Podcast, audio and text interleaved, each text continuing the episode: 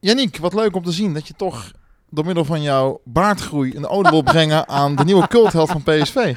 Ja, ik ben nog in overweging of ik tot het einde van de huurperiode deze baard laat staan. Ja? Of tot het moment dat hij een x aantal goals heeft gemaakt. Dat moeten we dan denk ik maar even afspreken. Flink Maar- wel al. Ja, toch? Ja, gaat- zeker. Maar hij moet wel gepunt gaan worden. Als in, eh, hij groeit Ja, nu... nee, eh, ja, vanaf de zijkant moet ik hem nu een beetje gaan bijwerken. En dan onderaan moet het echt zo'n Pythagoras Nou, baard worden. hè? Zag ik toevallig dat jij bent gaan samenwonen deze week. Of in ieder geval, dat plan is er. Gefeliciteerd daarmee. Eh, hoe is de baard thuis ontvangen? Zij zag Mitroglou dus op tv. En zij was er al bang voor. ik zei, ik zeg, zal ik ook zo'n baard nemen? Toen zei zij, we gaan over een paar weken naar Amerika op vakantie. Dan komen we daar niet door de controle heen. als je met dat is baard ja. Dus dat wordt een lastig verhaal, denk ik. Maar de baard op zich is altijd wel positief ontvangen. Dus als ik hem iets langer laat, dan betuig ik en steun thuis en steun aan uh, Heel denk ik. Hoe leuk ik het ook vind om het over jouw baard te hebben en hoe weiniger eh, in het vooruitzicht te bespreken valt. Want er komt een Interlandweek aan. Eh, er valt in ieder geval genoeg na te spre- bespreken qua voetbal. En qua nieuws is er ook genoeg om te behandelen. En dat gaan we dan allemaal doen in PSV Podcast Platte Kar, seizoen 3, aflevering 33. Het is Pablo Rosario die hem in de linkerhoek kegelt rechts van de keeper.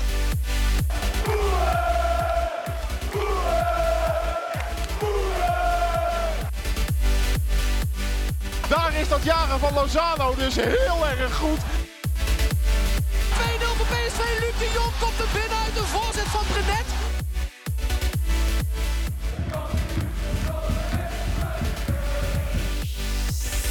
Met de man die qua baard ook een aardige duit in het zakje gooit inmiddels. eh, Luc van der Braak, terug van vakantie. Ik heb alleen niet de juiste kleur, dat is een beetje jammer. De man die dat wel heeft en die ik zou willen uitnodigen om ook zijn eh Ja, baard... het? Ja, zou Ja, ik. Mark Versteden. Ja, en de man over wiens baard we het net al eh, uitgebreid hebben gehad. Mooie baard. Yannick Eeling. Het is toch een beetje pikant dat wij op Transfer Deadline Day dan zo'n podcast gaan opnemen. Ik zie dat jouw eh, schermpje op ehm Flight Radar staat, Mark. Ja, Ehm, ja, ook tijdens deze podcast, en dat hebben we in eerdere podcasts ook wel eens gehad, kan er wel eens een vliegtuigje opstijgen en landen. Ehm, al verwachten we niet hele grote dingen rondom eh, PSV. We gaan het zo dadelijk nog maar even hebben over wat voor transfers we eigenlijk afgelopen zomer allemaal hebben gedaan. Ehm, Dat zijn er een hoop. maar misschien dat er toch nog iets gaat gebeuren komend uur. Dat zou, eh, zou leuk zijn. Ik voel aan alles dat wij zo meteen op stop drukken en dat dan bekend wordt dat PSV eh, Heiko Westerman heeft aangetrokken. Weet je niet? Dat zou wel, eh, dat zou wel wat zijn. Hè? Oh. Dan wo- word ik automatisch fan van FC Eindhoven Oké, vanaf dat moment. dat. Op zich ja. hebben we genoeg Duitse centrale verdedigers. Dus de, de, de Heiko Westerman, maar misschien iemand anders zou nog kunnen.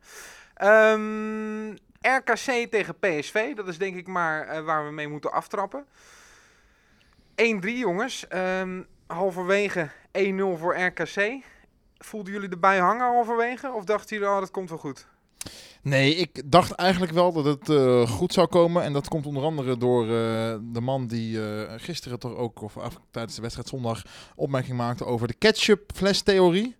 Ja, Niet dat heel was toevallig ik. zitten hier in de Ja, dat was, dat ruimte. was ik zelf. Oh, die eh, gooi die nog maar even op, want Ja, die nou, heb ik niet meegekregen. Nee, ja, eh, eh, eh, PSV is tot nu toe een beetje zo'n glazen ketchupfles. Je blijft Je maar weet schudden. dat het erin zit. Ja, je- het zit erin. Je het ziet wil er niet uit. zit. Maar als er dan eenmaal een klein beetje uitkomt, dan flatst dat hele ketchup-ding op je bord. En dat is bij PSV nu elke keer zo. Hè? In de tweede helft, eh, in de heenwedstrijd tegen Apollon. In de terugwedstrijd 4-0 in, wat was het? 16 minuten. Nu ook weer drie doelpunten in een kwartier. Dus je weet dat het er bij PSV in zit. Jij zegt, ik verwachtte dat het goed ging komen, Luc. Ik had dat helemaal niet. Ik weet ook begot niet waar jij dat op baseert. Op het feit dat RKC eh, heel erg eh, driftig eh, aan de gang ging. Maar zij dat echt geen 90 minuten kunnen volhouden. Nou ja, ze waren toch echt verdomde dichtbij. Daar komt die bal bij de eerste paal, weggekopt door Gakpo. Goed weggekopt ook. In de voeten wel bij Rienstra. Die ving de bal helemaal op als laatste man. Elbers, die hem nu voortrekt. Ja, en het is een goal. Het is een goal voor RKC Waalwijk. Iatare, ingespeeld door Bergwijn. Gakpo is doorgelopen aan de linkerkant, krijgt hem terug. Geeft hem dan weer mee aan Iatare. Er is nu wat ruimte. Iatare moet het doen voor PSV. Iatare! En die doet het ook. Nee, het is Mitroglou of is het Malen die het laatste Nee, zet een geeft. Eigen goal denk ik. Het belangrijkste is, hij, zit. het is 1-1 en PSV heeft nog 25 minuten om de 2-1 te gaan maken. Bal komt wel heel ver bij de tweede paal, wordt teruggelegd. Dan is daar een! Baumgartel, die de bal in de kruising krult. Met zijn voeten vanaf een meter of 16 afvallende bal. Een dropkick in de verre hoek. Via Vaassen belandt die bal dan in de kruising. Het is 1-2 voor PSV en deze komt toch redelijk uit het niets vallen. Uit een corner, uit een standaard situatie is het Baumgartel die je maakt voor PSV. Kan PSV eruit. Dit is eigen helft van Bruma. Eerste balcontacten van de spits van PSV. Gaat op het doel af. Moet hem afgeven aan Mitroglou. Mitroglou. En Mitroglou maakt zijn eerste eredivisie doelpunt. Heerlijke goal van eh Kostas Mitroglou. Goed gedaan van PSV. Vlijmscherpe counter. Het is eigenlijk Bruma die hem ook zelf inlas. Want hij was degene die doorging op een verdediger van RKC. Die daar niet op had gerekend. Die schiet hem tegen Bruma aan. Bal blijft een beetje hangen. Malen heeft gezien dat Bruma doorliep. En eh, ja, dan is het een kinderlijk eenvoudige goal voor de Griekse spits.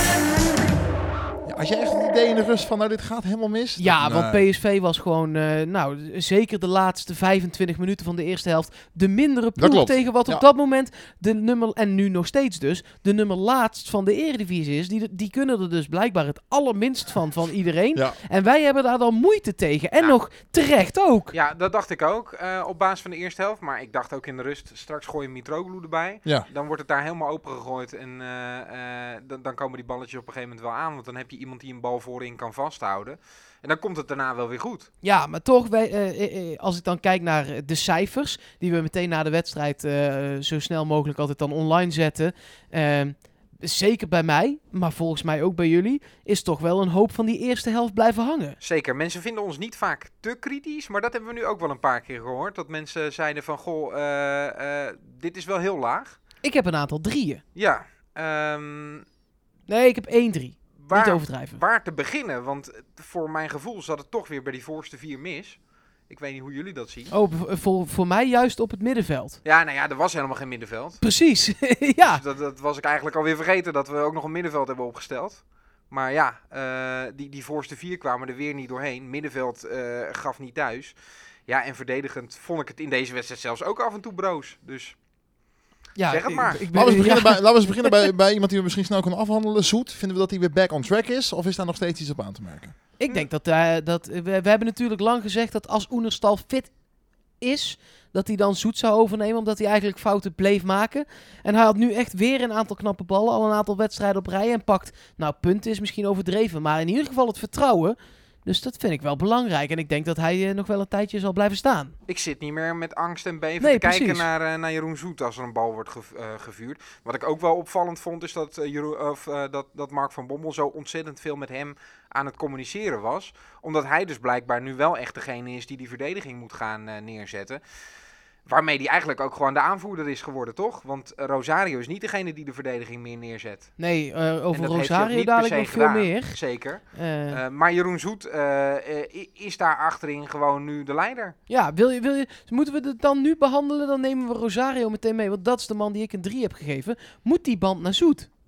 Nou ja, we hebben het daar vaker over gehad. Ik vind dat die band bij een veldspeler hoort. Ja, ben ik het eh, helemaal mee eens. Ik denk dat de te keeper zitten. eh, te weinig invloed heeft. Al is het maar om eh, in ieder geval bij de scheidsrechter een woordje te kunnen doen bij een vrije trap ergens op de helft van de tegenstander. Moet je daar als aanvoerder gewoon kunnen zijn, denk ik. Dus Maar ja. daarom zou ik het... Het zou qua, qua status en qua, qua mentaliteit en qua eh oud-gediende bij PSV de beste optie zijn. Maar hij staat in doel en dus Als niet. hij een veldspeler was geweest, had je hem eh, gegarandeerd die Ja. band gegeven. En het vervelende is dat je nu dus niet per se die band bij iemand kwijt kan. Want Mitroglou. Rosario? Mitroglou. Nou, hier heb je al twee namen.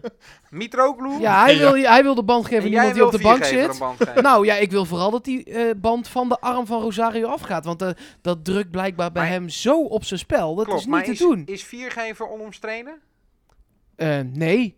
Nee, maar hij moet voor, eh, het mag voor mij ook naar Bergwijn. Het mag voor mij zelfs... Het interesseert me eigenlijk niet per se waar dat ding heen gaat. Geef die band aan Dumfries. Ik vind het prima, maar haal die band weg bij die arme jongeman. Ja, ik heb ook aan Bergman zitten denken. Of die niet inmiddels misschien dan toch wel ervaren genoeg is om, om dat te kunnen dragen. Ja, Lijkt- worstelt toch ook wel een beetje met zijn positie en zijn spel. ja, klopt. Eens. Maar het, houdt, het, het is dun gezaaid, Ja, ik denk zag ik. hem wel voor in een paar van die andere jongens eh, af en toe uitkafferen, Bergwijn. Misschien dat hij daar dan toch wel wat overwicht heeft. Het is natuurlijk echt een hele jonge aanval. Zeker eh, in die wedstrijd tegen RKC weer. Bergwijn is dan de oudste, want Iataren, Malen en Gakpo staan daar dan voor. Maar vind je, ik zag hem ook inderdaad een aantal spelers uitkafferen. Maar ik vind altijd dat dat dan alleen werkt als je zelf goed staat te ballen. En dat was toch ook Nou ja, allerminst het... eh, maar ik denk wel dat hij respect afdwingt. Dat denk ik ook, want hij is natuurlijk wel... Oké, ik wilde zeggen international. Hij, Hij heeft gaat geen dan nu recht van spreken in die wedstrijd tegen RKC, maar wel op basis Maar wel op heeft het algemeen. Ja, precies. Nou, eh, laten we de cijfers gewoon eh, eh, gaan behandelen. Eh, ik denk dat de conclusie gesteld mag worden over het algemeen dat de eerste helft niet best was. Nee, zacht uitgedrukt, hè? En eh, dat PSV in Het de leek tweede alsof helft... die dop nog op die ketchupfles zat. Nou, maar echt. En dat dit in de tweede helft langzaam maar zeker een beetje beter werd. Zoet dus van ons allemaal een voldoende. Van mij een 7, van jullie een 6. Ja, geen gekke dingen. Nee. Nee, Eh, wel een aantal goede reddingen gewoon. Dus ja. ik dacht, ja, een zeventje. Ja. Prima. Dan komen we bij Dumfries. eh, die hebben we eigenlijk met z'n drieën een, eh, een 6 gegeven. Ehm, zijn runs waren er niet echt eh, verdedigend. Was het af en toe eh, dat ik dacht van, goh, kan je niet wat beter instappen? Liet hij het ook een beetje aan, eh, aan degene die dan rechts buiten stond. Ja, die Ja. Elbers, daar had hij het wel lastig mee hoor, af en toe. Iataren moest regelmatig meelopen. In de tweede helft moest Malen wat vaker mee. Die werd aan de rechterkant gezet.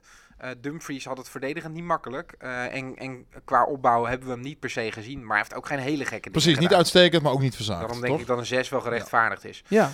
Baumgartel dan, de maker van eh, een heel belangrijk doelpunt, ehm, heb ik ook een 6 gegeven. En jullie ook. Ik had hem eigenlijk een 5 willen geven, want ik vond het niet zijn sterkste wedstrijd. Vanwege het doelpunt heb ik hem nog een punt extra gegeven. Hetzelfde Maar- verhaal bij mij. Ik En vond het same eh, toch, toch wel broos ogen. En ook eh, de luchtduels met Vente won die lang niet allemaal. Het, het voordeel was wel dat eigenlijk al die ballen die Vente kopte niet in bezit van RKC bleven. Dus de tweede bal was continu voor PSV. Nee, maar dit is wel natuurlijk een voorteken, want zo lang was Vente niet. Nee, Eh, en hij, ik- hij wint die duels niet. 1,84 is Vente. Baumgartel is een paar centimeter groter.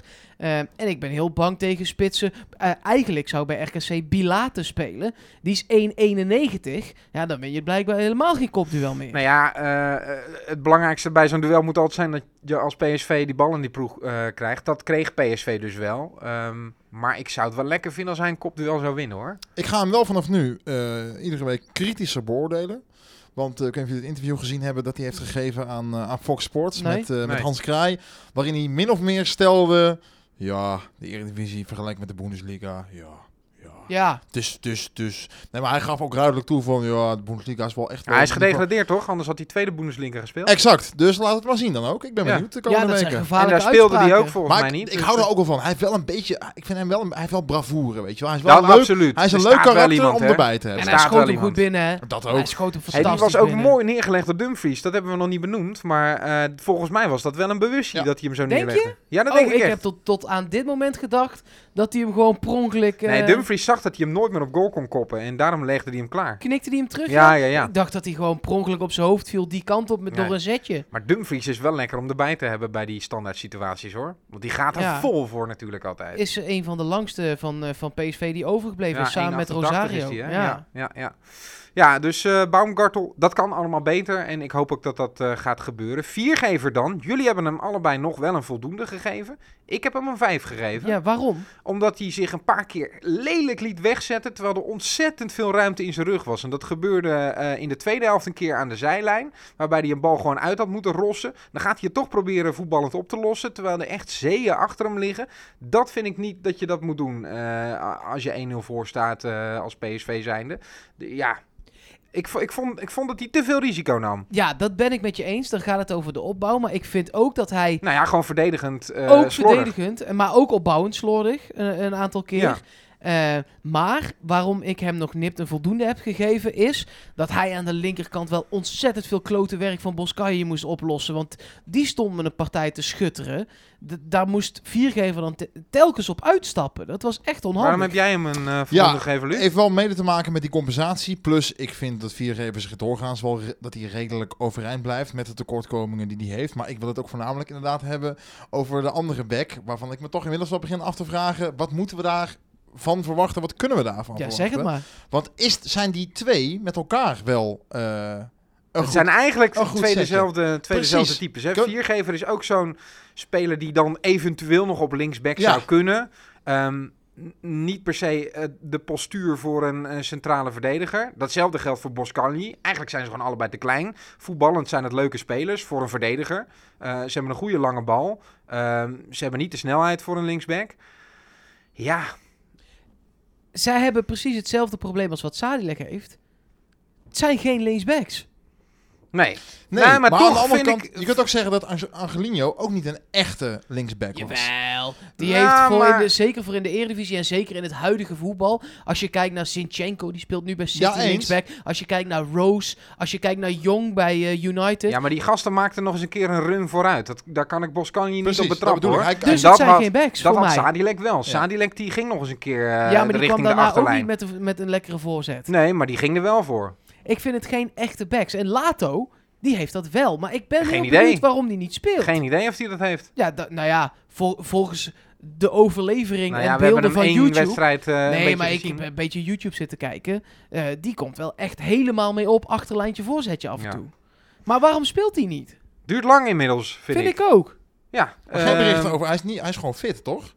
Hij is niet meer eh herstellend. Hij zit op de een- bank. nou ja, dus nog- dan ben je fit. zeg maar, ehm, fysiek fit, maar nog niet wedstrijdfit. Ja. Als in geen ritme. Er komt, Maar hij is jong genoeg om met jong mee te kunnen doen, toch? Maar ik, sinds, sinds, hè, sinds Mitroglou, stel ik altijd allemaal vraagtekens bij eh wedstrijdfit, op de hoogte van tactiek, wennen. Mitroglou die wist niet eens met wie die speelde toen hij inviel, die eerste wedstrijd. En daarvan zeggen we allemaal, ja, wereld, ja, maar fantastisch. Ja. dat, dat is wel het verschil tussen of je een 21-jarige linksback haalt... of een doorgewinterde spits die al verschillende competities heeft Ja, gezien... en zijn eigen spel speelt. nee, hè, maar want- en überhaupt eh, een spits of een linksback. Ja, zeker. Als je als spits een fout maakt, staan er nog tien achter je om die fout weer goed te maken. En als je dan per ongeluk inschiet, want dat ben je nou eenmaal niet verleerd, dan is het top. Als je Ja. als linksback een fout maakt en die spits die schiet hem erin, dan Ja, ben je klaar. We hebben Boscali, eh, Mark, jij en ik hebben hem een 4 gegeven. Ja. Eh Lucia kwam nog tot een 5. Ja. Maar Voordeel- eh, het zal niet, eh, maar niet- zal- niet zal voor de moeite. Nee, precies. ja, dan komen we denk ik toch wel eh, eh, bij het grootste pijnpunt eh, al- als het gaat om de cijfers. Ehm, Rosario, we hebben hem net al heel even behandeld. Mark, jij hebt hem een 3 gegeven. Ja. Luc en ik een 4. Ehm, aan het begin had hij nog een paar keer een bal waarvan ik dacht... Goh, gaat hij nou wel eens een keer vooruit voetballen? Dat is wel lekker. Ehm, maar daarna zakt het volledig in elkaar. Totaal geen vertrouwen meer, die jongen. In de middencirkel raakte die paar ballen kwijt met ruimte in zijn rug.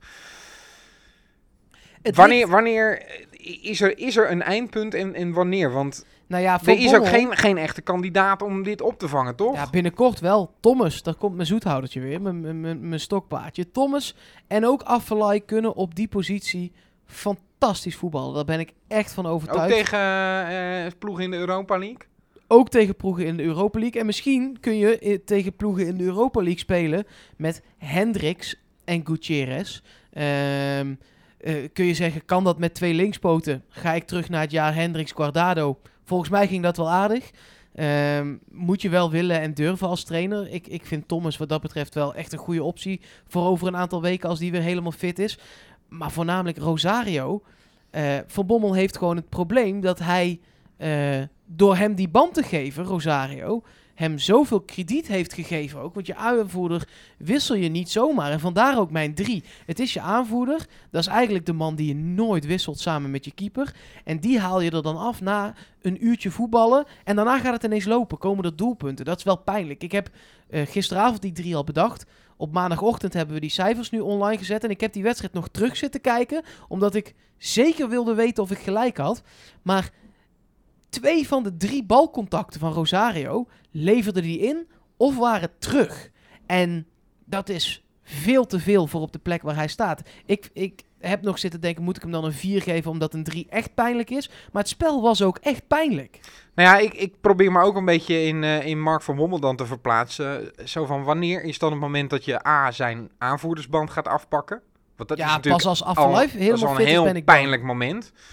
En B, ha, om hem uit de basis te halen. Nou, het probleem is natuurlijk ook wel wat Van Bommel heeft, is dat hij nog eh, de enige man is die over is gebleven van het vorige seizoen. Het middenveld is natuurlijk verder veranderd hè, met Gutierrez die nu meer speelt eh, en Bergwijn. Dus als hij Rosario daar weghaalt, dan heeft hij een totaal ander middenveld dat sowieso al niet op elkaar is ingespeeld. Dus in dat licht bezien snap ik wel dat je hem meer kansen geeft dan normaal gesproken. Maar dit werkt toch ook niet? Maar dit werkt ook niet. Dus dat is, dat is wel een Kan hij dan niet spelen met Gutierrez? Is ook nog een vraag die je zou kunnen stellen. Hè? Ze hebben nu een aantal keer met z'n tweeën daar toch langere tijd gestaan. Eh, hebben zij een slechte invloed op elkaar? Zou dat nog het kunnen zijn? Is Gutierrez te flamboyant, zeg maar, in zijn spel? Ah, Kan hij loopt echt als een tamme mee continu, hè, die Ja. Ja, nu, wel weer, want hij heeft dat de drie, vier wedstrijden lang wel gedaan. Hij heeft een paar keer stapt hij uit en dan is Ja, het een goede onderschepping. Maar in Ja. deze wedstrijd was het wel heel Ja. matig. En daardoor komt er continu, eh, zeg maar, tussen de linksback en de rechtsback en voor de verdediging in, moet Rosario dat in zijn Ja. eentje belopen. Ja, daar komt wel een verantwoordelijkheid op je te liggen, hoor. Eh, hij heeft het niet goed gedaan. Eh, maar ik vraag me af welke speler eh, eh, dat wel had gedaan. Het is gewoon super moeilijk. En ik denk dat, dat eh Gutierrez geen goede invloed is op Rosario. Maar zou jij dan er nu voor kiezen om weer met Rosario en, en Hendricks te gaan spelen? Nee, want dat, dat heeft zich ook al in negatieve zin bewezen. De- dus het is een hele moeilijke spagaat van, goh, hoe ga je nu die twee mensen invullen? Zeg het maar. Misschien zou ik, zou ik ehm, ja, dat, pff, toch voor ervaring kiezen dan maar met Hendricks, omdat er dan in ieder geval geen hele domme fouten Ja? worden gemaakt. Ja, dat denk ik. maar dan want ik- worden die voorste vier helemaal niet meer bereikt. Want dat doet Gutierrez nou ja, dan heb je in ieder geval iemand die die enorme ruimte die Gutierrez achter zich laat op een goede manier beloopt. Want voor mijn gevoel deed Rosario dat niet. Maar dat is ook wel lastig als je inderdaad met twee van zulke defensieve middenvelders gaat spelen. En je hebt een tien waar je niet helemaal over tevreden bent. Hè, dat gat wat jij dan aangeeft, Mark, hè, van wie bedient dan de voorste vier nog. Als je, Ja. ook, al een, als je ook al een tien hebt waar je niet helemaal van over... eh, Als je geen tien hebt waarvan je denkt, oké, dan loopt die wel een meter of drie, vier extra, zeg maar. Dat, dat is natuurlijk, dat, het sluit allemaal niet lekker op elkaar aan in die... Maar als we het zo beschouwen, dan, dan zijn eh, de achterste vijf, dus de verdediging en de keeper, daar zijn we redelijk over eens wie daar moeten spelen, behalve dan eigenlijk de linksback. Ehm, en daarvoor weten we van geen enkele positie wie waar moet staan. Nou ja, ik eh, zou wel willen opteren om te gaan spelen met Hendricks, eh, Thomas, Affelay. Ja, als ze straks die- fit daar, zijn. Dan noem je twee spelers die nu nog geblesseerd zijn. Ja, maar ja, Wie ga je de ik, volgende ik kijk wedstrijd wel graag dan? ver vooruit. Nou, als ik het nu zou moeten zeggen, dan eh, speelt wel, ja, dan speelt Rosario gewoon met Hendricks naast zich en Gutierrez op 10. Gakpo eruit, want die vond ik ook weer slecht. Bergwijn naar de zijkant. En eh, laat je Iataren, Bruma of Malen spelen. Of Mitroglou. Eh, Malen blijft dan voor nu wel de A-spits, want ik denk dat Mitroglou nog geen 90 minuten aan kan. Je wilde kijken naar de volgende wedstrijd, hè? ja, ja, dan, ja. dan, ja. dan speelt Malen nog eh, en dan zou ik Iataren wel gewoon aan de rechterkant zetten, ja. Maar hoe En zou jij misschien- dat En middenveld misschien invullen? Luc? Iataren wel op 10. Ja. Ik ben meer, excuus, meer gecharmeerd van Iatare eh, vanaf die rechterkant dan 10. Als Toch wel, ja? ben. Ja, ik, omdat ik het idee heb dat hij zich daar relaxter voelt. Dat hij minder druk voelt dan wanneer hij op die teampositie staat. Ehm, dus ik denk, ik denk dat ik daar wel grotendeels in mee zou gaan. Ik denk dat de belangrijkste vraag is die je gewoon moet stellen. eh, die Van Bommel zich ook moet stellen. Ehm, wil je uiteindelijk weer, weer, weer toegaan? Want je hebt het nu over Mitroglou. Is hij fit of niet? De belangrijkste vraag denk ik nu is... Gaat Van Bommel toewerken naar het moment waarop Mitroglou 90 minuten gaat spelen? En ga je dan eh, weer terug naar een, sy- een systeem à la Luc de Jong? Want als je die vraag voor jezelf beantwoordt en je zegt, nou, eh, uiteindelijk zou ik dat graag... We weten natuurlijk niet helemaal hè, ho- hoe dit deze zomer is gegaan. De Jong is vertrokken. Wat voor gesprek is er dan geweest tussen John de Jong en Mark van Bommel? Is er een gesprek geweest waarin Van Bommel heeft gezegd... Oké, vervelend, maar goed, dan ga ik proberen of ik met een andere speelwijze iets kan. Of heeft Van Bommel gezegd... Ik zou heel graag zo'n type terug willen, want ik wil bij deze speelwijze blijven. Want als hij dat heeft gezegd, dan is de discussie natuurlijk anders. Want dan moet je gaan kijken, oké, als je met Mitroglou in de punt gaat spelen, hoe ga je het daar dan omheen zetten? Ja, maar ik heb het idee dat hij juist dat eerste heeft gezegd. Ik denk ook. want, Is hij eh, puur daar- als hij puur breekijzer is, Ja, maar als je kijkt naar hoe die, die aanval heeft in- eh, in- ingevuld eh, tot het moment dat Mitroglou kwam, met Bergwijn op 10, eh, heel veel bewegelijke spelers eh, voorin. Ja, daar had hij wel wat van verwacht volgens mij hoor. maar is natuurlijk ook omdat hij geen type Luc de Jong achter de hand had. ja. Ik ben benieuwd wat... wat omdat voor Lammers rol- redelijk snel geblesseerd is. Het, het feit dat wij er hier met z'n drieën eigenlijk al niet uitkomen, is wil, wil ook maar zeggen hoe moeilijk de baan van Van Bommel op dit moment is. En die krijgt ook wel veel kritiek te verwerken. De helft van de fans wil met Mitroglou beginnen. De andere helft wil in ieder geval Bergwijn naar de zijkant hebben. Zo vindt iedereen wel iets. Maar ja, als, wat ik zeg, als wij er met z'n drieën al niet uitkomen, dan blijkt het toch wel een ontzettend lastig Moeilijk, vraagstuk te zijn. En jij zegt net, we spelen met een hele bewegelijke voorhoede. Ja, dat heb ik niet gezien tegen RKC. In potentie zijn het allemaal hele bewegelijke spelers. ja, nou, ze bewogen voor geen cent. Nee, maar je mag er van Bergwijn verwachten Nee, dat ja, hij beweegt. zeker. En hetzelfde geldt voor Iataren en Malen, die eh, eh, in de tweede helft wel vanaf de rechterkant kwam. Vond ik het wat beter. Eh, en Gakpo, die blijft aan de linkerkant geplakt en die heeft heel veel ruimte nodig voor zijn bewegingen. Ehm, maar in potentie zijn het natuurlijk kun je heel veel positiewisselingen daar doen. Dat Ja. gebeurde niet, Ja, dat maar is wel het waar. kan wel. Ehm, we waren nog bij eh, het cijfer voor Gutierrez. Jullie hebben hem voldoende gegeven. Ja, ik vond hem niet eh, de slechtste van het veld. Ik vond hem verdedigend Maar wel vond je, echt vond je hem zwak. go- goed genoeg voor een voldoende? Aanvallend vond ik hem goed genoeg voor een voldoende. En verdedigend liet hij helaas wel weer wat steekjes vallen, ja. Ja, bij mij is het misschien ook wel deels de compensatie van Rosario, die ik verschrikkelijk vond. Waardoor ik vond dat Gutierrez nog wel enigszins overeind bleef. Maar... ja. Ken je dat, dat je, eh, eh, dat je gaat avondeten en dat je dan als groente echteltjes en worteltjes krijgt. En dat je die echteltjes zo smerig vindt dat je denkt, nou ja, Oh, wortel- wortelen zijn prima. wortelen valt, ook- Ja. valt allemaal wel mee, maar die zijn eigenlijk ook vies. Ja, helaas heb ik het dan denk ik als combinatie eh, beoordeeld. Ja, en, ja, ja. en kom ik toch op een 5 uit voor Gutierrez, want ik vond hem echt te zwak instappen. Ik ben wel heel benieuwd eh, of er iets gaat veranderen in Gutierrez en zijn, zijn spel en in zijn, in zijn gedrag nu Lozano weg is. Want hij is nu natuurlijk wel weer redelijk op zichzelf aangewezen. In die zin dat hij niet meer iedere avond zal gaan kaarten bij de familie Lozano, zeg maar. Eh, er zal ook niet meer gekonkeld worden over Van Bommel in die zin, zeg maar. Dus ik ben wel benieuwd of dat misschien... We hebben het van vorig seizoen natuurlijk wel eens erover gehad van... Heeft het met elkaar te maken? Heeft het elkaar niet juist verzwakt in plaats van versterkt? Hè? De komst van Gutierrez. Nu is Lozano weg. Ik ben toch benieuwd wat dat, wat dat gaat doen met hem. Ja, Ik ja, ben ik sowieso benieuwd wat het met Gutierrez gaat doen. Want, en ik durf het bijna niet te zeggen, want ik ben echt fan van de manier waarop hij speelt. Maar ik ben heel erg bang dat Gutierrez een tweede Pereiro wordt. Dat je toch denkt, mm, ah, er zit zoveel in, maar mm, ja. De personificatie van die fles eigenlijk. Ja, Ja, eh, dat kan ik me wel voorstellen, ja. niet constant genoeg. Wel, eh, de afgelopen drie wedstrijden heeft hij twee magnifieke potten gespeeld. Tackles, steekpasses, Zeker. verdedigingen aan hij, hij moet gewoon toe naar een niveau waarop hij altijd een nuttige wedstrijd Ja. En het fijne van Guardado was dat hij dat altijd haalde. Altijd een 7, Ja, minstens. ja, En soms een 9 en soms een 10 zelfs. ja. Maar eh, ja, Gutierrez is nu nog wel echt niet constant genoeg. En ik hoop niet dat het die Pereiro-kant dan opgaat. Ook in deze wedstrijd begon eh, Steven Bergwijn weer vanaf de nummer 10 positie. Ehm, daar zijn we ook wel redelijk vernietigend over als we de cijfers mogen bekijken. Twee keer een 4 en Luc jij nog een 5. Ja. Ehm, Vind ik mild. Ja, Wat heeft hij, eh, eh, nou ja, goed gedaan niet, want het is een onvoldoende. Maar Nee, onvoldoende, uiteraard. Ja, ik eh, heb dan toch nog een beetje gekeken naar gewoon voorgaande wedstrijden. Waarin ik dacht, oké, eh, prima, mindere dag, slechte dag. Maar goed, met een vijf kom je dan weg. Maar het had in die zin ook een vier. Als je het puur op de wedstrijd zelf bekijkt, had het ook een vier kunnen zijn. Ja, dat is niet. Maar wat, wat, wat, ja, hij gaat nu niet naar Oranje. Viel geblesseerd uit ook nog eens. Nou, ik vond ook in deze wedstrijd, ik vond ook lichaamstaal eh, veel zeggen. Ik kon moeilijk peilen. Eh, vond hem af en toe ook wat, we hebben het net gehad over dat uitkaffen, vond hem af en toe ook wat gefrustreerd ogen. Ik heb al eerder dat opgeworpen van, joh, eh, wil hij nou zelf heel graag 10 zijn? Hè? Ik baseer dat ook een beetje omdat hij zelf rug nummer 10 heeft aangevraagd natuurlijk, hè, nu Romero vertrokken is, of in ieder geval eh, dit seizoen eh, weg is. Maar voelt hij zich daar happy op die 10? Ik hij twijfel- zegt van wel. deze wedstrijd twijfelde ik daar even aan, zeg maar. Als ik gewoon puur basic naar deze wedstrijd keek en ik dacht, die speler op die teampositie, is die daar tevreden? Maar jij zei net, eh Iataren vind ik aan de rechterkant eigenlijk het best tot nou, vind hem in ieder geval, ik heb het idee dat hij zich eh, daar relaxter voelt. Ik heb het Mhm. idee dat hij minder druk voelt dan op die 10. Maar ben jij dan ook voorstander van Bergwijn op het team? Ja, in essentie niet. niet Maar wie zou jij daar dan ja, is lastig. neerzetten? Is heel lastig met het bestuur van Pereiro erbij. Is Zou eh Ritsu Doan daar nog een kandidaat voor kunnen gaan worden? ja. Als, de spelers, die, als die voorste vier zo spelen als gisteren, dan Dan kunnen we jou er wel in kandidaat. zetten. Ja, ik zou het verdomd goed doen, Mark. Dat denk ik ook. ja.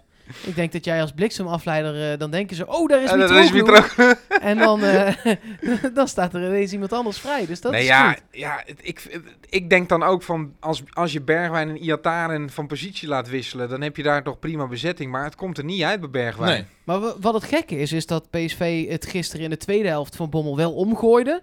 En toen ging niet Bergwijn naar de zijkant, toen ging Iatare wel naar 10, maar toen ging Malen naar de zijkant en Bergwijn in de spits. Ja, Toen, het- het- het- wa- voordat Mitroglou kwam, was dat ja dat kwam ook een beetje omdat Gakpo natuurlijk op geen enkele andere positie kon spelen dan aan die linkerkant. Ja, die heeft van ons allemaal ook een 4 gehad, eh Ja. Gakpo. Ja, ja dat, dat vind ik dan ook wel jammer. Want als je bijvoorbeeld Bergwijn aan de linkerkant kan zetten, denk ik dat hij daar toch nog steeds eh, het allerbeste tot zijn recht komt. Eh, als je daar een beetje... eh, zijn grote kwaliteit is dat hij super moeilijk van de bal te krijgen is natuurlijk. En ehm, dat is als, als buitenspeler, als je naar binnen wil draaien, wel heel fijn. En in het centrum, ehm, ja, is het ook moeilijk om hem van de bal te krijgen. Maar eh, om hem daarna door te steken, ehm, dat is veel lastiger voor hem. Dus of dat zijn beste positie is, ik ben daar absoluut niet van overtuigd. Nee, nu staat Gakpo aan die linkerkant. Is het een... Ik heb wel eens gezegd, ook in deze podcast, eh, als invaller eigenlijk altijd een 8. En als basisspeler tot nu toe eigenlijk altijd een onvoldoende. Is dat mentaal? Of wat, wat Ja, je hebt toch het idee dat de wedstrijd eigenlijk net te lang is inderdaad. Ja, dat kan klopt. hij zich niet genoeg opladen voor 90 minuten? Of wat? Ik, ik kan er de vinger niet op leggen. Ja, het kan ook natuurlijk gewoon onervarenheid zijn eh, bij hem. Ik vond het in ieder geval een Ja, waardeloze... maar als- hij erin komt, dan heeft hij een verzwakte eh, rechtsback tegenover zich staan. Dan is het wel lekker om zo'n balletje terug te kappen en Ja. hem voor te geven op een puntspeler die vaak een bal kan binnenkoppen. En daar gedijt Gakpo natuurlijk ook wel lekker bij, want het is de man met een van de beste eh, voorzetten uit onze selectie. Dus voor hem is het natuurlijk ook wel lekker spelen. Maar Dus jij zegt het is niet mentaal, het is kwaliteit. ik denk dat het wel gedeeltelijk kwaliteit is, ja. Ik denk wel dat hij, dat hij, het, dat hij eh, het niveau van PSV 1 kan gaan halen. Maar ik denk niet dat het nu een basisspeler is. En ik ben heel blij dat Broema weer inviel. En dat het er fris uitzag. Bij die, bij die 3-1. Ja, lekker. Gewoon. Dus eh, die- die zou ik daar opstellen. Ja. Eh, aan de andere kant stond Iatare. Die hebben we allemaal een voldoende gegeven. Het is wel heel lekker dat hij zo ontzettend verfijnd is. En dat dat gewoon de basis is voor die gelijkmaker. Ja, jij zegt ik zie hem liever op rechts. Ik zie hem liever op 10. En dat heeft te maken met, met dat doelpunt. Nou ja, dat, ik wilde zeggen dat hij maakte. Maar in principe maakte Ja, hij ja. hem. Eh, 70% eh, van ja, hem. hij kwam, eh, hij sneed als een mes dwars door het midden heen. Zo tussen drie man in, speelde nog een mannetje uit, kon hem nog voorzetten, tweebenig. Ja, dat Ik is, vond hem in eh, de tweede helft ook beter dan de eerste. Ja, en in ook. de tweede helft speelde hij meer vanaf 10. Nu speelde Malen aan de rechterkant. Je hebt hem zelfs een 7 gegeven. Luc. Ja, vond, echt, nou, ik vond het goed. vond het fris, vond het leuk, bewegelijk, weinig fouten. Wat vind je zijn beste eigenschap? Eh, ja, ik vind gewoon dat hij heeft gewoon een hele makkelijke eh, loop. En ik heb het idee dat hij gewoon makkelijk, makkelijk oplossingen ziet. Eh, en eh, het, is, het lijkt een heel echt een kerneigenschap van een voetballer. Maar als hij eh, moet kiezen, kiest hij 80% van de tijd de goede optie. Ja, knap hè? Daar waar anderen dat 50% of 60% Ja. van de Ja. tijd hebben. Daar vind ik hem gewoon... eh, En hij ziet het zo snel ook. Precies, hij is snel en, en het is altijd, bijna altijd de goede Ja. oplossing. Nou, ik denk dat eh, als iedereen fit is eh, voorin, dat het moeilijk is om, om Iataren heen te gaan. Zeker met wat er nu in de selectie van PSV zit en wat er mis is met het elftal. Iataren krijgen er niet zomaar uit. En je zou wel gek zijn om hem niet op te stellen. Want wat je nodig hebt, is precies wat Iataren kan. Toch? Ja, helemaal mee eens. Ik zou hem opstellen, altijd. Ik zou hem zou altijd hem op een- 10 een van de zetten. eerste zou ik, Ik hem, zou eh, hem altijd op 10 zetten. Nou ja, sowieso gewoon in je elftal. Of je hem dan aan de rechterkant zet of op, eh, of op 10. Eh, of Bergwijn op 10 en dan Iataren en lekker vaak van positie wisselen. Maar dan moeten ze dat wel gaan doen. Precies. Of met Malen. Ja. Ehm, maar ik, ik vind het wel heel fijn om hem erbij te hebben. Dat is, dat is wel tof om te kunnen zeggen van iemand die er nog maar zo kort bij zit. Ehm Donjan Malen gaat voor het eerst naar het Nederlands elftal. Ehm, Had een Grote vandaag oranje. Een leuke eerste dag, zei hij. eh, Is dat op- zo, ja? Op de socials. Ja, dat kan ik me voorstellen bij al die, eh, al die grote spelers. Hij ehm, speelde absoluut weer geen, geen hele gelukkige wedstrijd Nee, tegen RKC. Het zag er wat onwennig uit. Liet veel ballen van zijn voet springen. Ehm, twee keer een vijf en Mark jij zelfs nog een vier aan hem gegeven. ja, ik vond het gewoon echt niet goed. Veel ballen van zijn voet, wat je zegt. Eh, heel veel in de combinatie met Bergwijn. Dus ik snapte die frustratie van Bergwijn wel. Net niet, niet te genoeg aangeboden. Ik vond het in de tweede helft aan de rechterkant wel echt ietsje beter. Maar nog steeds niet goed genoeg. En hij heeft niet gescoord tegen de nummer laatste in de eredivisie. Vind Ja. ik dat je als spits van PSV wel mag doen. Ik vind dat je minimaal eentje zou mogen maken, inderdaad. Dus vandaar zeker ook een onvoldoende. Eh, wel nog enigszins, eh, nou ja, eh, mild. Omdat ik vind dat je van iemand die zijn eerste eh, seizoen in de spits nu vastspeelt... kan best wel zo'n wedstrijdje tussen zitten. Dat is ook zo. maar niet het is niet de eerste, toch? Nee, het is zeker niet de eerste. Maar ik vind ook wel dat, dat we misschien wel een tikje zijn doorgeslagen in de Malen op hemel. Ik heb serieus mensen horen praten over of Malen eh, begin volgend jaar de, de vaste centrumspits van het Nederlands elftal Oh ja, zijn. dat durf ik wel aan. Ja? Ja, Oké, vind ik gewaagd. Ik denk echt De dat hij daar naartoe... Ik denk echt dat hij naar... Ja, als je kijkt naar wat, wat, wat het aanbod is bij Oranje... en, en wat Koeman voor, eh, voor eh, spel nastreeft... dan is het wel lekker als je hem tussen eh, de Pai en Bergwijn in kan zetten, hoor. Ik geloof daar wel in. In die zin dan voor Oranje dus ook cruciaal eh, wat Van Bommel met Mitroglou gaat doen. Want als Van Bommel daar zeer van gecharmeerd is... Nou ja, aan de andere kant, eh, bij ons speelt Bergwijn nu ook op 10. En dan speelt hij bij Oranje ook niet. Dus ik denk niet dat Koeman per se kijkt naar op welke positie ze bij PSV spelen. Nee, Koeman kijkt gewoon waar hij ze kan gebruiken. Ja, En eh, ik zou, als ik Van Bommel was, daar eens naar kijken. dan zou, zou, ik- zou ik eerder dat doen inderdaad. Helemaal eens. Over Ja. Van Bommel gesproken, eh, we kregen op Twitter een aantal keer de vraag of we vanaf nu dan ook eh, de staf en de coach, in ieder geval de coach zeg maar, een cijfer willen geven. Eh, ja, zeg het maar. Ik was tevreden over het wisselbeleid. Gisteren. En dat geeft dan als cijfer een... Ja. Zes. Oké, Want, want ik vind nogmaals dat het tegen RKC gewoon 0-6 moet worden. ja. En Ik- wat, wa- waar was je tevreden over dan? Ik vind dat je op zijn minst geen tegengoal moet krijgen tegen... Nou, wat ik zeg, ik vond wisselbeleid, vond ik... Vond ik Maar wat was daar goed aan?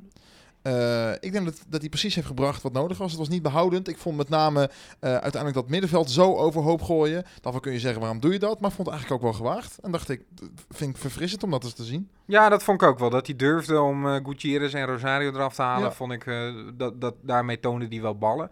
Ik vond dat hij Mitroglou te laat bracht. Ik zag in de rust van, die hebben we nu nodig. En dan had ik hem gebracht. Ja, ik eh, zag in de rust ook heel even Mitroglou nog warm lopen. Echt met rekken en strekken en alles erop en eraan. Ja, maar ik snap dat ook wel weer. Want als we hebben, we bespreken net van, joh, met welke speelwijze wil je gaan spelen? Als je in de rust al je oorspronkelijke speelwijze overhoop gaat Ja, maar gooien. we zagen toch gewoon in de eerste helft dat het niet liep. Ja, ben ik, daar ben ik het wel mee eens. Maar als je, ik snap ook dat een coach dat niet doet. Dat hij niet na 45 minuten al... eh, want dan gaan we dus Mitroglou zien als pinch-hitter. Ik kan me voorstellen dat je vanuit een soort eigenwaarde dat dan niet doet. Want daarmee zeg je dan dus eigenlijk... Ja, de, de spelwijze waarmee ik deze wedstrijd heb aangevangen... was totaal de verkeerde. Cocu deed dat regelmatig. Da- dus daar komt misschien ook... Want ik wil het ook wel weer hebben over het feit... dat ik het bijvoorbeeld ook jammer vind... dat ik Van Bommel... eh, ja, toch... eh, zijn uiterste best zie doen om een speler van RKC een rode kaart aan te smeren. Ja, daar was Fred Grim ook heel boos dan denk, ja, maar dan denk, ik, dan denk ik, jongens, kom op. Het is de nummer laatst RKC, weet je wel, promovendus. eh, dat je het nodig hebt om als, Ja. als topclub daar dan... Ja, we weten dat Van Bommel gewoon altijd, en dat, dat, dat, dat is eh, doorgeschoten fanatisme en winnaarsmentaliteit door elkaar. En dat de ene keer is dat, eh, is dat de ene kant op uit te leggen en de andere keer de andere kant op. Maar ja, Nee, dat maar- kleeft gewoon aan hem. het woordje doorgeschoten is daar wel belangrijk in. Het Zeker. is inmiddels wel echt, echt doorgeschoten. ja, Want we kunnen wel altijd het op winnaarsmentaliteit gooien, maar eh, het schiet soms door. Maar dat je in de Champions Zal League hij zelf ook wel weten, toch? in, in de laatste 10 minuten uit bij Inter alles op alles hebt. Maar alles op alles zet en alles in de strijd gooit om zo'n wedstrijd te winnen. Of naar je toe te trekken. Allah. Al, al, al tackle je de vierde man. Zodat hij niet op tijd eh, een bord omhoog krijgt. Maar weet je, tegen Maar de- Van Bommel was als voetballer niet Messi. Van Bommel was als voetballer al een voetballer die er iedere wedstrijd die 100% in moest gooien om tot zijn niveau te komen. En eh, dat doet hij nu als trainer ook. Van mij hoeft dat niet. Sterker nog, ik vind dat niet heel charmant. Dat vond ik in het begin wel, maar ik vind het nu echt doorgeslagen. Maar de, die winnaarsmentaliteit zelf vind ik fantastisch. Alleen, ja, het is lelijk als je er net even, als Nou, je net even zo over vraag die ik ook nog eh, mezelf stelde en die ik interessant vind. Ehm, mist Mark van Bommel in zijn elftal, dus in zijn elf, Mark van Bommel? Nou, dat wilde ik dus zeggen. Mist hij Van, iemand waarom, waarvan Zeker. denkt, daar, daar herken ik mezelf. En probeert hij te 100%. compenseren daardoor. waarom, waarom eh, hebben we het over Van Bommel terwijl we dat graag in het elftal zouden willen zien, toch? Maar zou Van Bommel dat zelf ook hebben? Dat hij s'avonds in, de- eh, weet je, in de auto naar huis zit en denkt... Godsamme, wanneer staat er nou eens iemand op die eens even de dwars doorheen gaat? En dus voelt hij een soort van drang om dat dan zelf te moeten compenseren of zo. Dat, Ja, maar dat kan kunnen. ook weer averechts werken. Want dan denk je ook van, goh, nou ja, de trainer die zal wel boos worden. Ja. Ehm, ik weet niet of dat de beste manier is. Maar hij doet het. eh, en de ene keer is het goed uit te leggen. En de andere keer zijn we er iets minder ehm, blij mee. Ehm, zullen we maar even eh, de rest van het nieuws eh, behandelen van de afgelopen week? Ja, dat is goed. Vandaag heeft eh, technisch directeur John de Jong het een en ander gezegd in een livestream eh, eh, die PSV zelf heeft georganiseerd. Waarin fans vragen konden beantwoorden. Een toffe manier. Ja, nee, zeker. Of eh, John de Jong kon vragen beantwoorden van fans. Het dus, was eh, in, in, in, in zijn werkkamer. Ja. Een hele grote werkkamer heeft hij. Heeft hij van Marcel Brands overgenomen. En eh, eh, het, zag er vooral, het zag er echt leuk uit. Ja, nou goed gedaan toch? Ja, ja, Ehm, zeker. En daarin liet hij in, in ieder geval doorschemeren dat PSV er alles aan gaat doen om het contract met Pereiro te verlengen.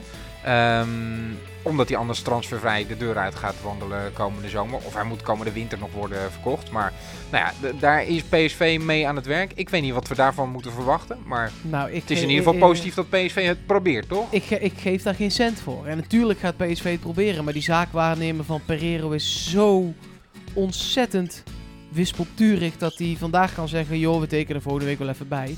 En eh, dat Pereiro de komende 2,5, want zo lang is de transfermarkt nog open, gewoon eh, netjes de voordeur uitwandelt. Ja. Verder werd bekend dat eh, Claudio Gomez wordt gehuurd van Manchester City. Dat is een speler die eh, bij jong PSV gaat aansluiten. Ehm, ik weet niet of iemand wel eens van Claudio Gomez heeft gehoord. Ik vind het een hele sexy naam voor een voetballer en verder weet ik er weinig over. Nee, het is defensieve middenvelder. En dat is voornamelijk wat ze nog misten bij Jong PSV ook.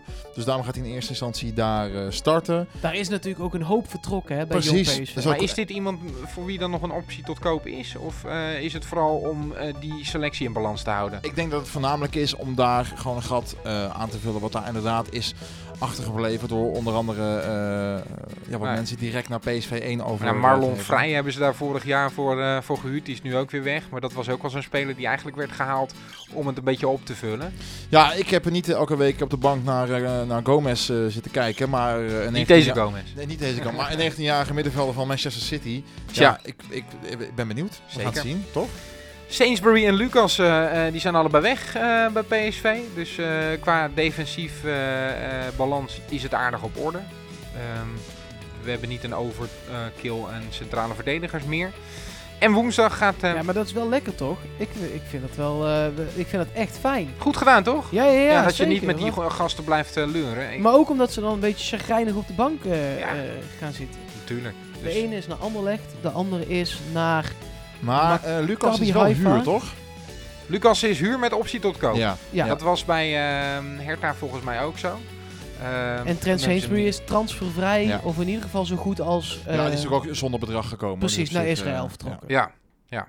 En eh, PSV gaat woensdag om de boel toch een beetje op paal te houden. Met name dan voor die oudere jongens die niet eh, bij jong PSV kunnen spelen. Een oefenwedstrijd spelen tegen FC Kullen. Daar zullen jongens als eh Schwab wel eh, meedoen. Affelay, Ruiter, dat soort namen verwachten we daar. Bij, eh, bij Köln, ja, je hebt hier helemaal niks aan. Maar god, je kunt toch niet weg eh, nu. Want we gaan het straks nog over eh, transfers hebben en eh, wat er allemaal is gebeurd bij En. Mark, we gaan het zometeen ook over de eerste scorende Griek hebben. Wie denk je dat dat is? dat zometeen. Wauw, wat een teaser. Eh, maar daar speelt Anthony Modest. En Anthony Modest heeft het meest fantastische spelersliedje ever. Ga jij dit nu zingen? Of, nee, nee, nee, zeker. Zoek het even op. Op, eh, op YouTube.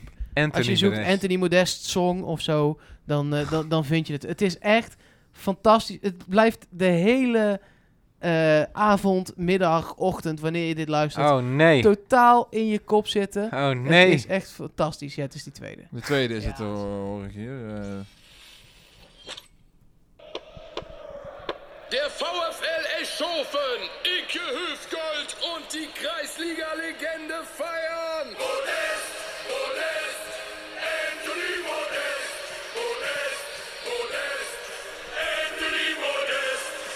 komt zo ook nog meer tekst. Ja, het is fantastisch.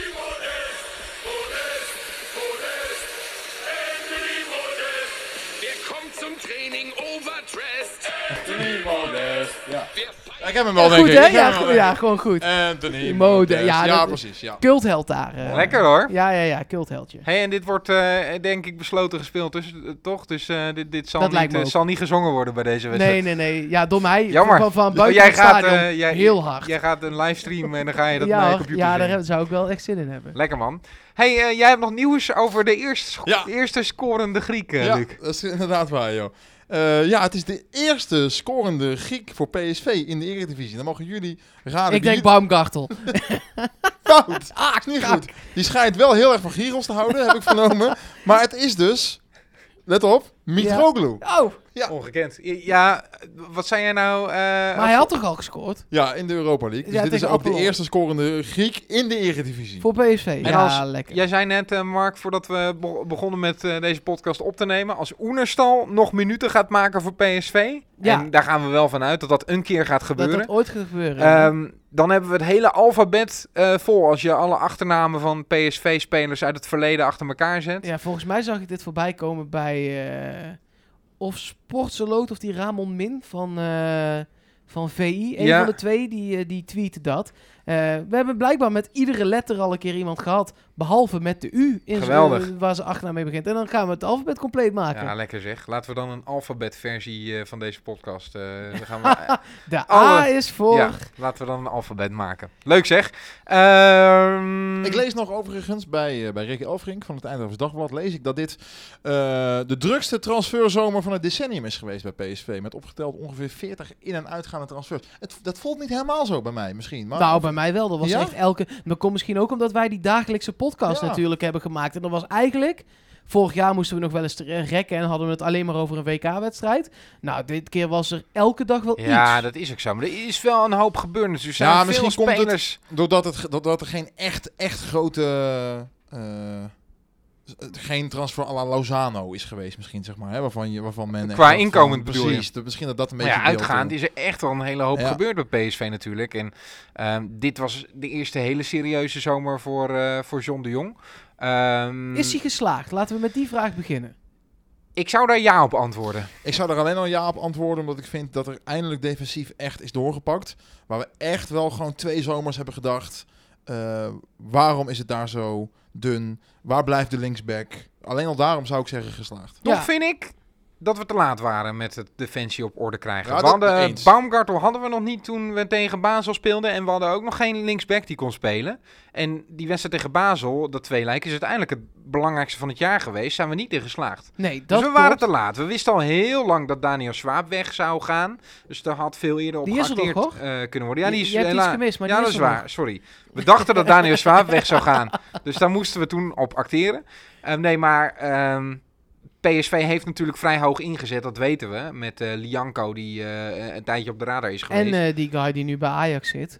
Alvarez. Ja, Ja. ehm, maar als je dat zo bekijkt, dan, dan is de verdediging wel uiteindelijk te laat aangepakt. Het is nu op orde, maar dat had ik wel eerder maar is dat niet omdat er juist hoog is ingezet? Ik vind het wel goed gewoon dat er juist hoog is ingezet. Super kut dat die opties dan in- in- niet lukken. Eh, maar ja, de optie B, dat was dan Baumgartel. eh, die lukte wel, maar ja, dan ben je wel inderdaad een week verder. Ja, maar we hadden toch sinds eh, april, mei de tijd hiervoor. Ja, dat is ook wel weer waar. Eh, Ja. Ik had dat wel, eh, ook omdat het tweelijk zo ontzettend belangrijk was, eh, had ik dat wel gewild. Maar nogmaals, mijn eh, initiële antwoord met, met, op de vraag is eh John de Jong geslaagd, is ja. Kijk, aan heel veel transfers kon hij niks doen. Luc de Jong, daarvan wisten we dat hij ging vertrekken. Angelino bleek ineens een terugkoopclausule in zijn contract te hebben. Dus, konijn was dat Ja. Ja. dus daar kon hij ook heel weinig aan doen. En voor de rest heeft hij het redelijk bijeengehouden. Kijk, Lozano, Lozano. is voor een prachtig bedrag verkocht en dat Precies. wisten we ook. En ik vind vooral dat bij de inkomende transfers, bijvoorbeeld bij die van Doan, vind ik dat, dat hij zich wel echt als goede TD heeft bewezen. Want Groningen zei, we willen 14,5 miljoen. Toen zei hij, nou, dan ga ik even koffie zetten thuis. En dan spreek ik jullie over twee weken alweer. En Groningen kwam wel met hangende pootjes gewoon netjes uit op 7,5. Bruma is natuurlijk eh, eh, heel lang al op de radar bij PSV geweest, is uiteindelijk gehaald. Is Eh, hij van naar Portugal gevlogen Lijkt bijvoorbeeld? me, lijkt me een aanwinst. Dat lijkt me een, een speler die het niveau van PSV heeft. Baumgartel gehaald. En wat ook nog wel belangrijk is om te noemen, is dat PSV natuurlijk verlengd heeft met zowel Bergwijn als Malen. Dat zijn ook wel prestaties die afgelopen zomer belangrijk zijn geweest. Dus die moet ook wel genoemd worden, vind ik. Ik zeg daarom ook volmondig ja. Want tuurlijk lukken er dingen niet. Als alles zou lukken, dat zou bizar zijn.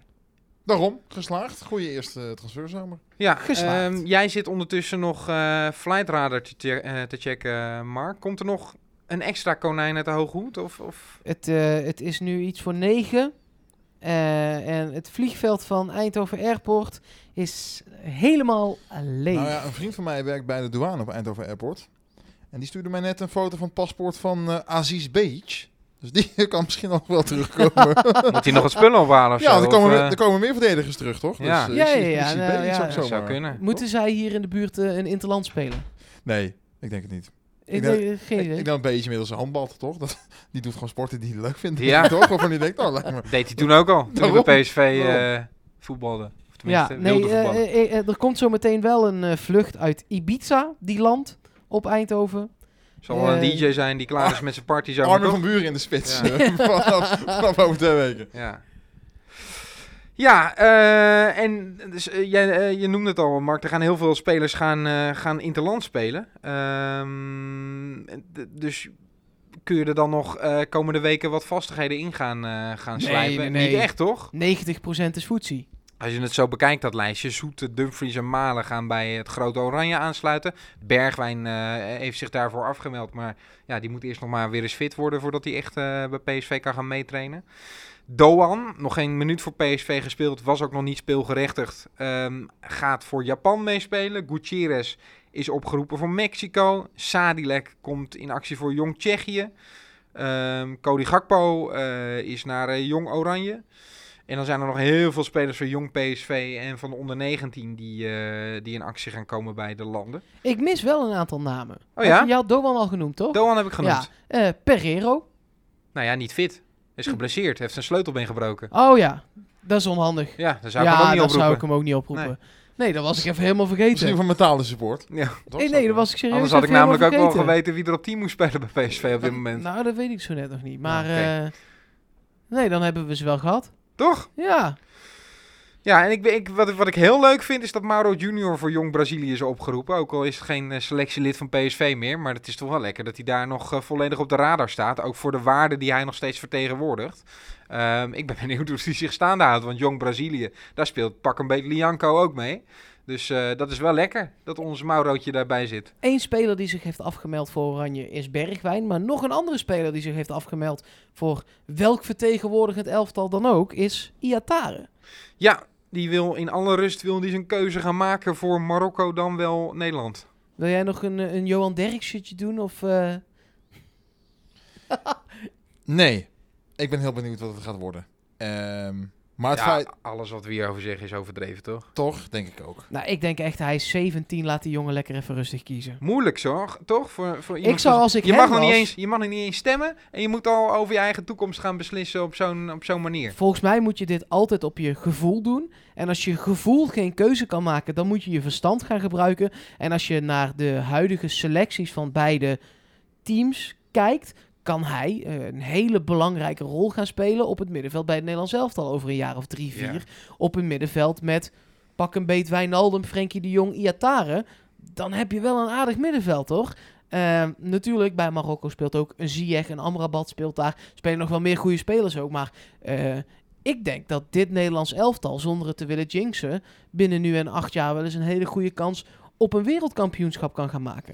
Nou, Koeman heeft met hem gesproken, dus eh, die zal dit ongetwijfeld ook tegen En hem eerder gezegd dan hebben. Marokko, dat wilde hij toch ook Koeman heel even benadrukt hebben. Nou ja, eh, pak een beetje tien jaar geleden eh, speelden wij echt nog mee in, in de eindrondes voor overwinningen eh, met de Nederlands elftal. Daarna is het volledig ingezakt. Nu denken we weer dat we er bijna zijn. En dat De kan weer zo inzakken. Van Dijk, Frenkie de I Jong, know man, maar een paar jaar Beek. geleden dachten we dat Virgil van Dijk er geen klap van kon. Niet Van Beek, Van de Beek. Van Beek, de is, die gaat denk ik niet... eh, Dus zou een verrassing dat zijn. Ja. maar. zou een verhaaltje Virgil van Dijk zijn. Dat we dan ook denken, die kan er geen klap van en het wordt in één keer de beste ja, verdediger nou van ja, de dan hebben we er drie. Ja. Ja, fantastisch. En Stefan de Vrij is ook niet de minste hoor. Dus, Blind eh, kan wel aardig voetballen, ik zeg het liever niet. Maar eh, Dumfries wordt nog steeds een hele goede rechtsback. Echt een hele goede rechtsback. Eh, eh, Nederland heeft gewoon heel veel mogelijkheden. Iataren eh, heeft wel eh, gezegd dat hij vaak eh, met Afvalai praat ook. Zou het dan ook over dit soort dingen gaan? En zou Afvalai hem dan richting het Nederlands elftal duwen? Want dat vraag ik me dan af. Of de ervaringen van Afvalai positief genoeg zijn om te zeggen, doe dat. Nou, sportief lijkt me dat sowieso. Want als je ziet hoeveel duels Afvalai uiteindelijk in acties gekomen voor het Nederlands elftal met zijn carrière. Dat is best wel... Die heeft ook gewoon grote eindrondes gespeeld. Ja. Dus ik denk dat dat alleen maar Hij heeft positief alle zou kansen kunnen gekregen. Ik denk oprecht dat wij daar in onze posities gewoon Nee, ons, niet toch. kunnen, ons niet kunnen verplaatsen in hoe, eh, hoe daar vanuit, eh, ja, ja, vanuit zijn kringen toch naar gekeken wordt. Want dat zal toch op allerlei vlakken weer anders zijn. Daar zal weinig Ik overeenstemming ga me niet zitten. bemoeien met zijn keuze, maar ik zou het voetballend heel fijn vinden als hij voor Nederland zou kiezen. Want dan is hadden we, hadden we van Zie- fantastische hadden we speler. van Ziyech natuurlijk ook gevonden. Zeker weten. En ook qua samenspelen met andere PSV'ers zou ik dat heel prettig vinden. Want 100%. eh, hij gaat daar met meer PSV'ers samenspelen dan, eh, dan bij Marokko. Zo is het ook. Ja, En geen Afrika, Afrika Cup. dat is ook lekker. Want dan Want ben je PSV hem, heeft eh, jarenlang geen Afrikaanse spelers aangetrokken. Omdat ze niet wilden dat er Afrika Cup werd gespeeld in het lopende seizoen. Nee, en terecht. Ehm, dus ja. Maar goed, eh, die jongen moet de keuze zelf maken. En gaat dat eh, ongetwijfeld met zijn familie doen. En alles wat hij kiest is goed. Nou, Dus, dat sowieso. goed, eh, we gaan een wat stillere periode in. Gaan we het niet meer over gokken hebben? Oh, je wil het nog even over gokken Nou hebben? ja, weet ik niet. Eh, het staat op het lijstje en eh, ja, dat kan. de kans is 50-50 dat we het erover gingen hebben. Jij bent al een goede gokker. Nou, eh, de discussie is wel redelijk opgeleid. Ja, dus laten we het er dan maar even Het over is, hebben. eh, het is natuurlijk bekendgemaakt door PSV dat ze de mogelijkheden onderzoeken. Heeft natuurlijk alles te maken met, eh, met die wet die daarin aangepast is slash wordt. Kort door de bocht, het mag straks. Precies, je mag straks, wordt die wet versoepeld en mag je dus eventueel ook inderdaad gokbedrijven als sponsoren aan je club binden en zo. En nou, Toon Gerbrands heeft daar nooit een geheim van gemaakt dat hij die mogelijkheden onderzoekt. Ik denk ook dat die markt heel groot is. Die is in het buitenland namelijk al heel groot, dus dat zal in Nederland ongetwijfeld ook zo worden. Eh, maar er is toch best wel veel eh, discussie over maatschappelijk ontstaan. Over eh, dat een club als PSV zich daar niet aan moet binden. Dat sport niet aan gokken getrokken moet worden. In de zin van clubs of, of sporten zelf direct aan gokken. Onder andere de zoon van Luc Nielis heeft Ja, zich hier ook over uitgelaten. Ja. Die hebben natuurlijk een redelijk gokhistorietje in de familie zitten ook. Ehm, Ja, voor mensen die het niet weten, Luc is na zijn, eh Luc Niels, na zijn carrière, eh, eigenlijk alles weer kwijtgeraakt met gokken zo'n beetje. Ja, en zo'n eh, zo'n lief ook. En die is er uiteindelijk vanaf gekomen. En die eh, geeft nu ook trainingen en cursussen en lezingen. eh, waarom dat eh, allemaal niet handig zou zijn. Ja, ik denk dat iedereen hier hetzelfde over denkt. Namelijk, gokken is heel gevaarlijk. En gokken kan inderdaad uit de hand lopen. Maar het kan PSV wel een miljoen tot anderhalf miljoen per jaar opleveren. En mij ook. Dus het is, een, dus, dus het is, een puur, het is daarin een puur zakelijke beslissing. Ja, vinden jullie de vergelijking met eh, drank in dit geval opgaan? Want we hebben ook Bavaria bijvoorbeeld als grote sponsor.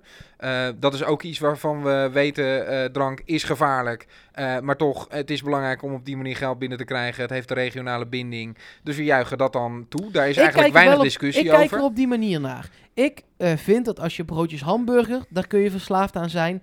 Eh, chips, daar kun je verslaafd aan zijn. En zeker alcohol, daar kun je verslaafd aan zijn. Eh, en dat wordt in het stadion allemaal gefaciliteerd. Ik vind dat volwassen mensen zelf moeten kunnen beslissen. Kijk, ik ben heel verslavingsgevoelig. Ehm, dus ik vind het ook al lastig dat dat broodjes hamburger zijn. Maar zou jij meer gaan gokken als PSV er toejuicht, Mark? Nee, want ik gok nu al een beetje. Ik vind dat gewoon leuk. Maar je, volgens mij kun je dat redelijk binnen de perken houden. En als mensen per se willen gokken in het Philipsstadion op dit moment, dan kan het al. Maar jij staat er anders in, Luc. Want ik Ja. zie... Klopt. Ik, eh, Maar je kunt nu al Toto invullen hè, in het stadion gewoon. Want de wifi is perfect al aangepast. En als je, iedereen die denkt dat het is zodat je een leuke Instagram kan sturen, Ja. dat is niet Nee, waar. Toon Gerbrands heeft daarover gezegd dat het ideaal zou zijn dat, Dat- je, dat het strafschopgebied bij een penalty wordt uitgelicht. En dat er dan gegokt kan worden op of die erin gaat of niet.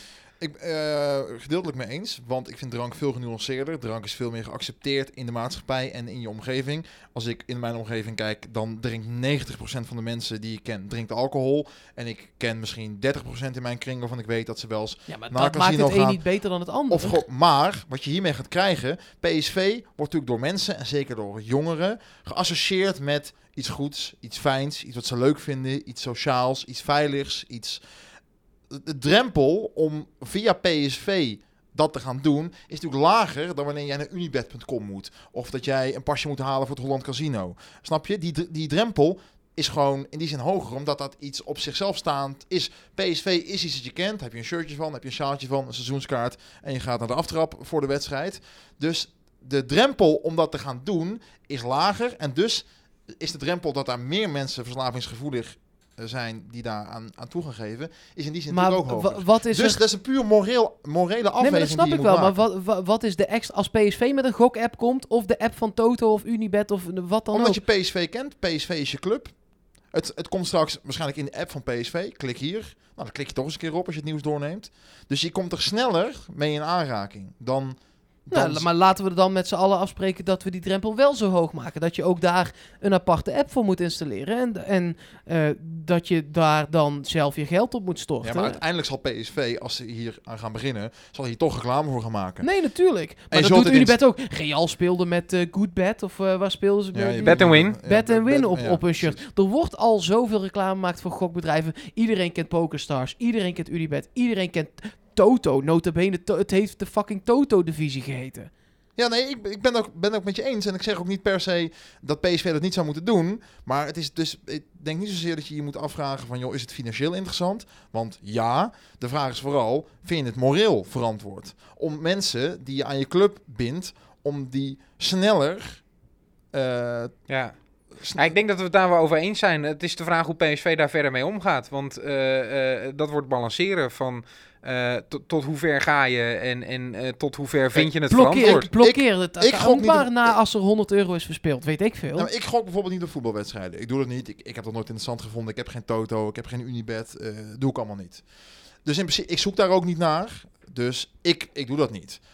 Ik als ook niet hoor. Als ik de PSV-app heb, en die scroll ik af en toe eens door, eh, en ik lees daar nieuws of ik lees daar feitjes over, en er staat een button, ja, daar, ga- dan ga ik daar eens een keer op klikken. Want het is van PSV, dus het is van de club. Dus Ik dat snap ga je je, wel. ga je doen. Dus dat is, dat is denk ik, de, dus in die zin snap ik wel dat er, dat er in die zin wel gewoon gevaren schuilen en dat dat moeilijke... Ja, ik denk dat de goodwill van PSV, dat ze dat echt... PSV weet ook echt wel waar de gevaren liggen Ja. hierin. En ze hebben nog even over, om erover na te Ja. denken, want het mag nog niet nu. Nu nog niet. Nee. Nee. dus Wat, wat ik al, dat vind ik al gek. Want met twee klikken kan ik op PSV wedden.